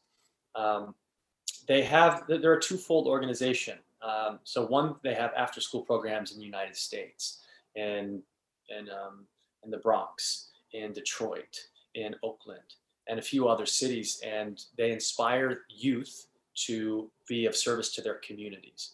And once this group of youth, they acquire a certain amount of community service hours, creating the vision that they want, whether that's painting murals, whether that's feeding the, the homeless, whether that's performing for elders, whatever it is. Once they acquire a certain amount of community service hours, Build On takes these kids to then go build a school um, in some of the poorest countries in the world that don't have access to education. And what happens is you end up these these school building trips are all about cultural exchange. It's all about empowerment. It's all about you really get to understand each other. You, you you share meals. You live under their roof. You get to walk. You get to walk their walk, and they get to understand who we are. And there's this beautiful exchange of culture that happens while you build the foundation of a school together. And it's it's a process. It's an experience that you can't help but feel. You just can't help but feel moved by. You just can't help but be in touch with humanity in, in doing these things. So the, the build on is twofold. So one, it's this after school program that they have, and 96% of the students that go through the program go off to college, um, which is just an amazing statistic. Um, and then they have a program where, like you and me, could go off and raise the money to go build a school, which is usually around thirty-five thousand dollars. Most schools have an adult literacy program, most uh, because most of the adults um, didn't get the chance to go to school when they were kids, and so they don't know how to read or write. And so each school will have an adult literacy program that, that offers the adults a chance to then receive just a basic education. So that's usually around 35K, and, and anyone can do that. So you and a group of your closest friends can come together and throw a bunch of fundraisers, raise 35K, and then you can venture off to Malawi or Senegal or Burkina Faso or Haiti or Nepal, Nicaragua, or um, um, you know, uh, these those are the host countries um, how many countries have you built? In? How many schools have you built? I've built seven. I'm about to build my eighth in Senegal, and I was lucky enough to be able to to um, to facilitate some of these treks. So I went on my first trek in 2014 and fell in love with the program. And I called I called Build On and said, "How do I how do I do this? How do I lead treks? How do I make this a part of my life?" And they let mm. me learn about the program. I got to go um, co-lead a trek with one of my best friends in the world, Skylar, who happened to be my first uh, trek leader that I hadn't known before this. Um, and then I started to, to help lead some treks, and I learned more about the organization. And I've gotten to build uh, three schools in Malawi. I've gotten to build a school in Senegal. I built a school in Nepal. I built a school in Haiti, and I built a school in Nicaragua. Um, mm. and I'm, I feel like it's it, this organization has my heart and I tell everyone about it because it's an, an experience that has forever changed me and introduced me to the most incredible people that I would never have had a chance to get to know and, and live with and, and share such intimate space with. And whenever it comes to education, we take it for granted. In America, you go to school because that's just what you do. But you go to mm-hmm. some of these other countries, um, in the redeveloping world and education isn't something that's accessible. If it is it's five kilometers away and you don't start actually going to school until you can trek that far by yourself which is usually like 10 11 years old. So you don't start primary school until you're 11 and so you can just see the disparity in that and how it really can slow down the opportunity for prosperity.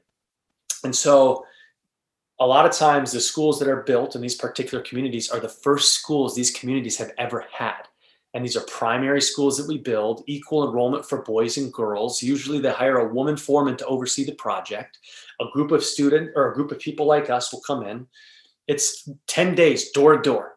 You'll come in, you'll live with you'll you'll live with the family, you'll stay with the community for about 7 days. You build the foundation of the school with them. You and you you you basically inspire each other and have this amazing experience and then you go off and you go home and they as a community finish building this school. Oh, so you just start the foundation and you bring in the materials and you and the money and okay, yeah, got and it. And then the and, and they're the ones that are they're doing all the work and it's it's for them and and you're you're just there to exchange culture, to exchange inspiration, to bring you know offer the the money that, that will provide the materials and, and the supplies and and it's um it's it's an amazing organization. So right now I'm actually leading a campaign. It's a global campaign. We're building seven schools in each of host Don's, uh, uh, uh, each of Build On's host countries. And so I've got seven teams put together. We're going to raise under just around a, um, a quarter of a million dollars. Quarter million. Yeah, and we're going to go build a school, seven schools in uh, in 2022.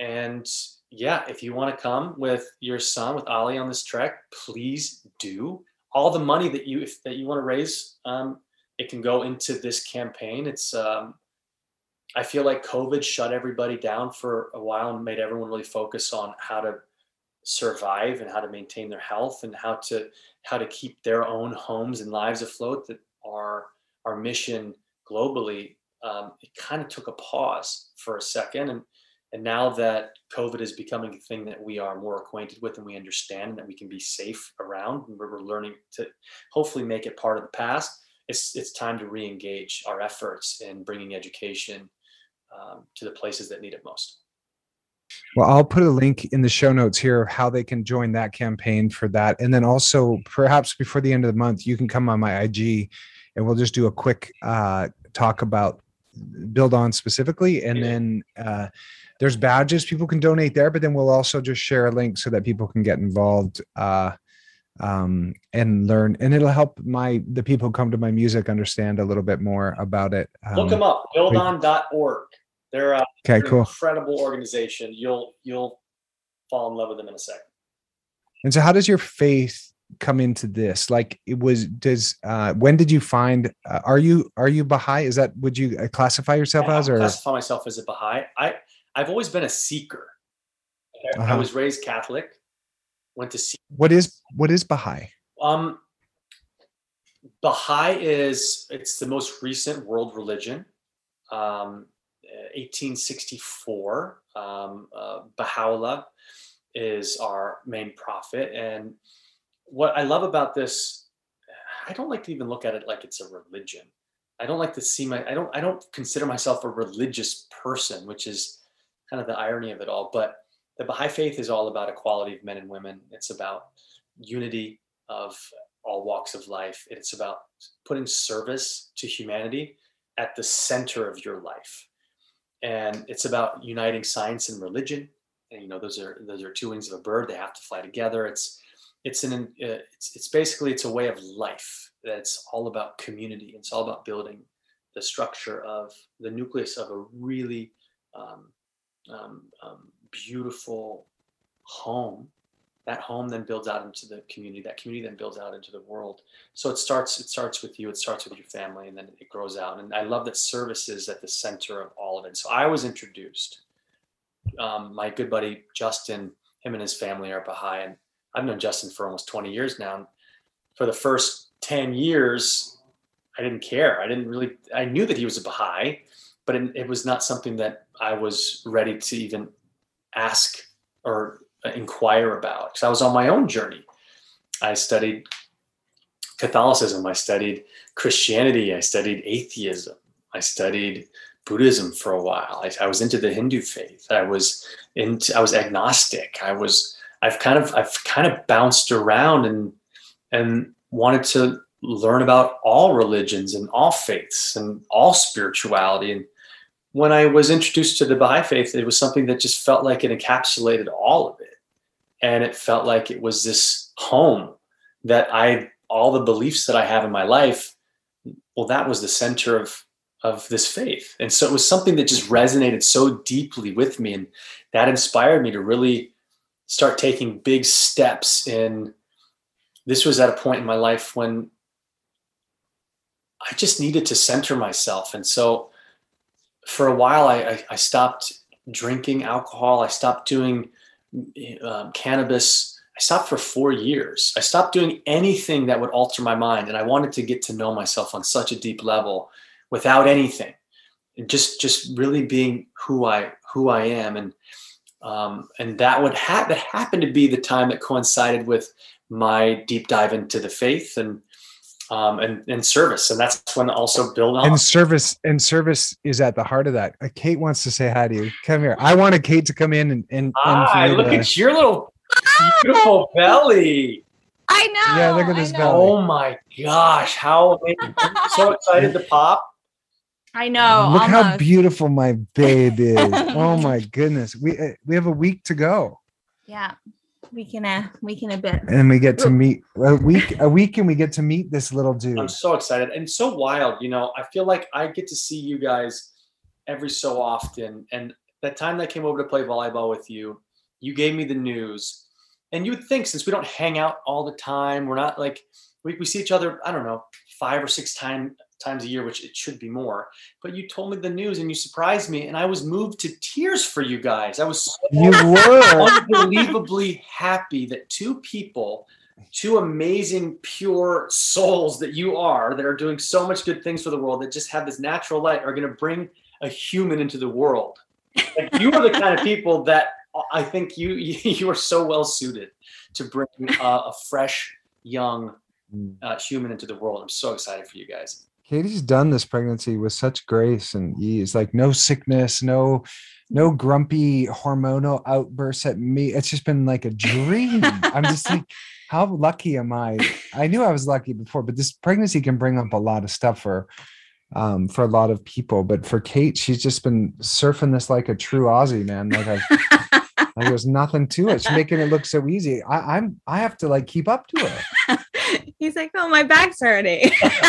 we, we went to Coldplay. We went to Coldplay the other day, and uh, and we were in traffic. Careful. You got to go to. Coldplay. We were in traffic in, at the Hollywood Bowl, and I I think I'd been there once for Phish a long time ago. They played with Maroon Five and a bunch of people and Black Eyed Peas, and but but I had tried to surprise her as a date night, like a baby moon before the baby comes, and like little date nights. And I should have involved her in the parking part of it. Um, can you hear us okay when the mic's this far away? Yeah. Uh, and so I'm like, surprise. And we like packed wine, packed like, you know, not like she could drink wine, but she can have a sip of it and cheese and all these little treats for the Hollywood Bowl.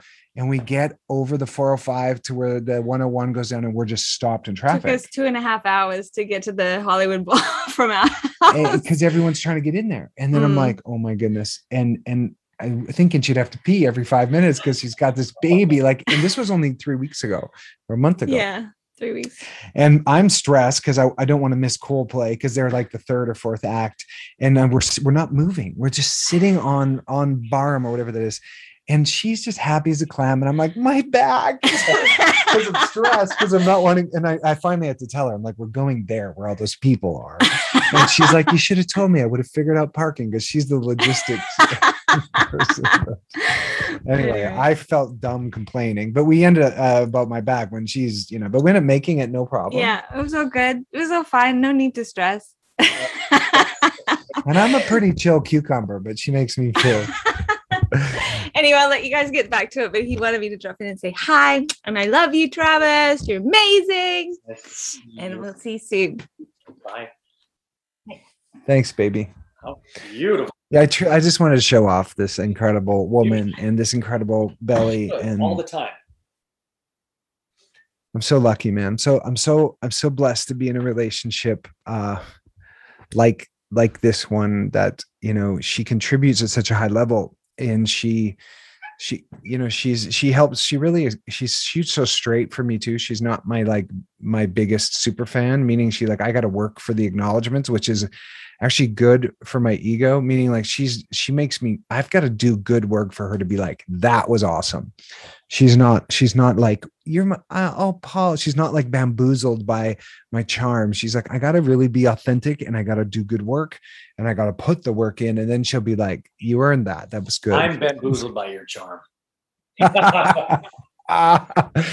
Well i i am i'm really i'm this is this is really cool man. I really wanted just to dive in um, and understand you know how and it seems to me like in the baha'i faith if service is at the front of it then did that did that create the build on or were you already doing build on Uh, it was a perfect storm. I think that was something that started to really center me and start thinking about how I can contribute to humanity. How, Uh-huh. how can I help? Like, how can I leave this place better than I found it? It Yeah. started really introducing those thoughts into my mind, and and and so it was all kind of it was all part of this this new movement, this this this new direction that was happening and birthing in my life and inside myself. Um, but I think Build On came came three years after I started to really investigate the faith.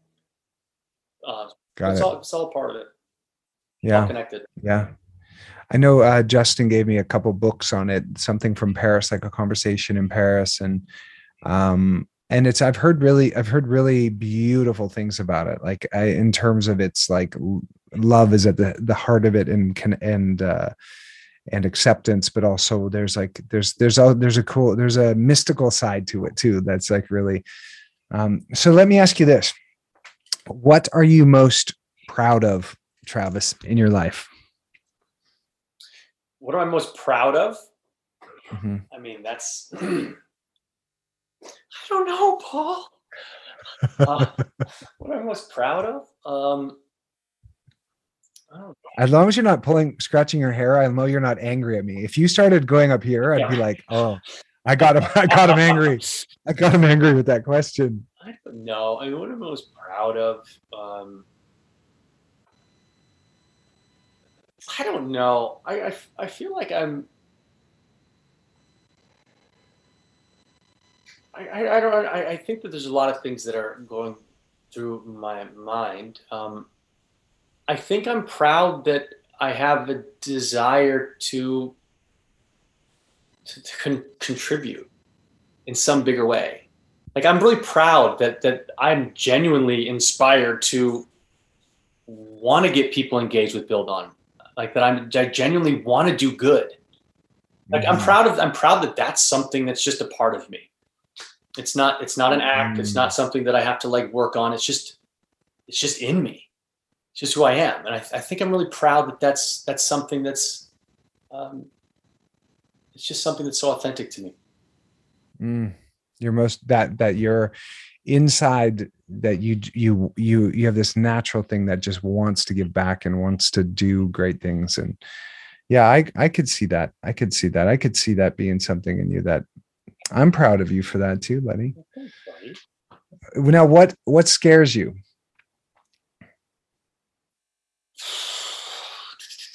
I'm like trying to think like, well, it's much easier to have a sense of humor here and say, you know, things that really don't scare me. But I feel like you probably want the truth. yeah Uh, please I mean, what what scares me? Um, um, I think, I think some patterns of mine scare me. Some patterns of mine when it comes to situations, whether you know, it's, just noticing that there are certain things that are somewhat habitual in my life that I go, oh, huh, is that me? Is that the situation? or is that just is that just who I am? It's the process of, of understanding some of these patterns in my life that maybe aren't the most conducive to um, unlo- un- like living in my greatest potential. Um, so I think some of the things that scare me are, are are probably some of some some ways that I could. Okay, it took me a second to get there. I think what scares me the most is not honoring that voice inside of me that knows exactly what he wants. Mm, yeah I would say that's probably the thing that scares me is when I know that there's this voice and I don't honor it. right And Right. why? The why. Like why am I not honoring? That's that's I think what you know. And if I continue to do that and not honor it, well, what's going on? Mm. If it seems like you've learned from your, you know, those lessons in the past, and you're you're able to, you know, as you you're you're 39, right? 39. 39. Um, and that that stuff that happened to you when you were younger. I mean, we all look back and be like, I should have said, like somebody wanted to do something the other day. We were in a lineup and he was going to put the temperature gun like at our forehead. And I like them to do it at my wrist just because I don't like the feeling of a gun to my head. And but we were getting our CPR, Kate and I were getting our CPR certification, and the paramedic uh and we we had our we are we did the online then we actually had to go do the practical stuff with the dummies um in for so we know infant cpr and also for adults but I think There's these now. You can't call them dummies anymore. I'm you kidding. I'm can't kidding. oh my gosh please please please no uh the smarties the smarties that we were doing the compressions on but he put the gun to kate's head first and and some of you might be like paul you're being ridiculous but i just on set they would always try to put it here and i know there's a very important gland here called the pituitary gland the pineal the pineal glands are there. And maybe it does nothing but there's a there's a bit of a thing i have with having a gun to my head. So uh, kate i don't know why i'm telling this because it's a bit ridiculous but kate uh, wanted him to do it here and he he said i've been a paramedic for 27 years and he just puts it right at her head. And then instead of me sort of being like look man like i know you know we're on set for hundreds of days and they were able to get a reading of temperature here too why can't you just I just kind of stepped in and let him do it here. And then afterwards, I felt like not only did I not stand up for what I believed in in for my woman, but then after even for myself, and it bugged me. I'm like, wait a minute. At the very least, I could have had a reasonable conversation. He might have a protocol he's following, but at least to be like, hey, and, and this is not a big example. No, this is not the is. best example. This this is a small example. And if these moments add up over time, there's a pattern. And so I think that is that this is an amazing example of exactly that. Right. But it's just like it's just those little things that bug me for days. And he's like, don't worry about it. It's like probably not a big it's not a big deal, but like she's pregnant. I just want to stand up for my my woman and like and like myself even. I'm like, what? I just let I I did a whole three seasons or like two seasons during COVID. And I was like, every time I'm like, here, please, like not on, not on my foot. And they would always pull the gun up to my head and I'd be like, do my hands. But man, it's been great uh, talking to you. I, I could talk to you for hours. I know you have an 11 o'clock here right away. And I, uh, I'm just really glad um, that you came on uh, to my to my podcast and i love introducing people to other folks that that you think differently man and you the grass is greener where you water it. See, you i think of you like you nurture the things you love and you take care of you know the grass isn't greener on the other side. Like it's not you know you're you're really somebody i find that that that that takes care of your your body but also your craft and the people you love and the, your your community is the world and you're you're you're watering these you're building these schools. And and I, I really wanted people to get to know you in that way well i love that And i appreciate that and i think it's uh i've always been able to connect with you because i i i see a lot of i'm always inspired by how you live your life how accountable you are for yourself how you show up for your family for your world and i think just you, overall how, how in touch with yourself you are. It's always been inspiring to me so i think um, I just I'm just happy that I I get to know you and that I get to hang out with you and that that we get to be somehow intertwined in this crazy crazy life.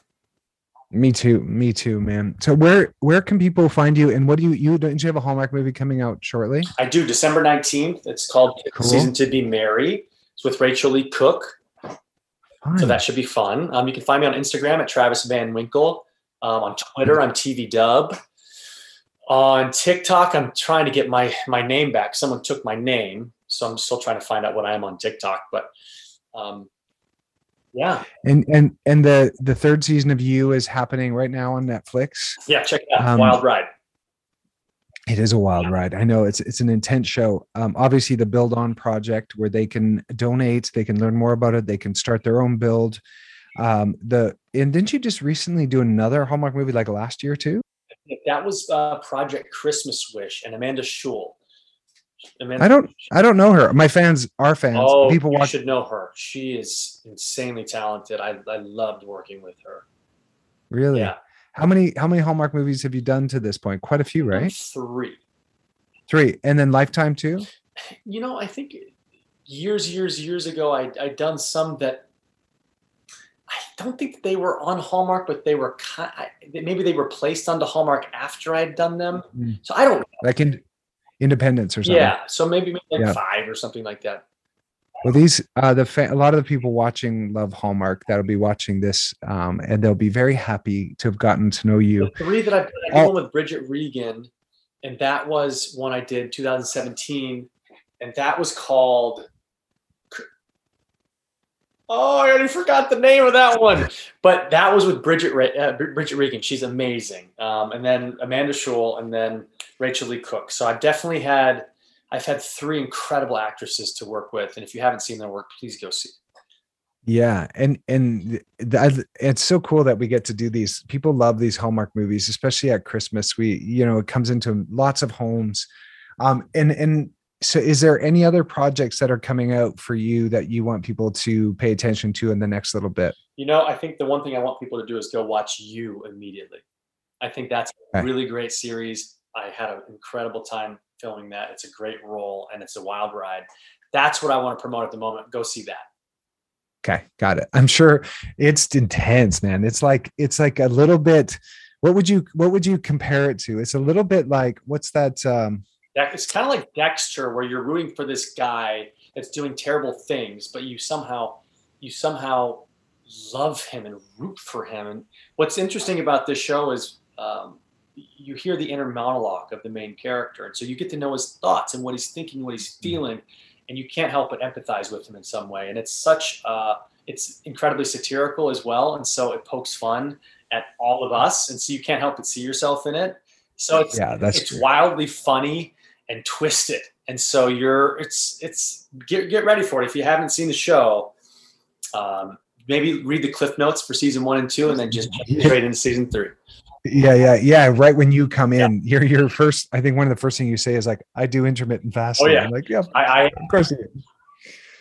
I'm proud of you, man. Um, and we'll we'll catch you live and in person. Hopefully, we can go do the build together with Ollie in Q4. yeah, we'll talk more. we'll Um, talk more about that, and I think definitely the um, let's do an Insta live. Um, Yep. This month. Yeah, Yeah, because I want to I want to make I want to bring some more awareness to this charity that you're doing, and I love you. I love you, brother. love you, brother. So happy to be here today. Yeah, thanks for coming. Yes, sir. See, bye. Well, thank you so much for tuning in. That was my guest, Travis Van Winkle. I hope you got a lot out of that and you have a better understanding just of who he is and some of the and exposed to some of the things that he's passionate about and his new projects coming out. Of course, he's got a Hallmark movie for this Christmas that's uh, coming out, and just and and Travis, like I said, is one of those guys that when he's around, you're just laughing, and and it's such a joy to be his friend. And I figured that you all would really enjoy this conversation. So thank you for subscribing, and remember until the next time we speak to be kind and gentle and tender and loving to yourself in your thoughts on purpose and to enjoy yourself. All right, we'll catch you real soon. Thanks for being here and uh, lots of love.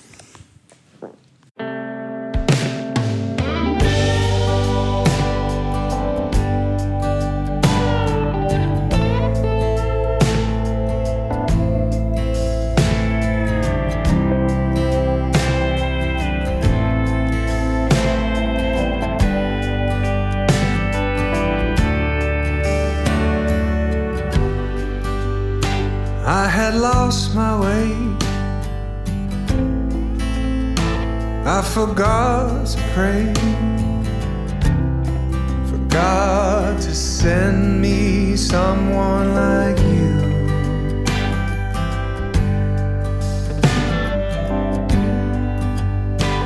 I got off my knees. I began to see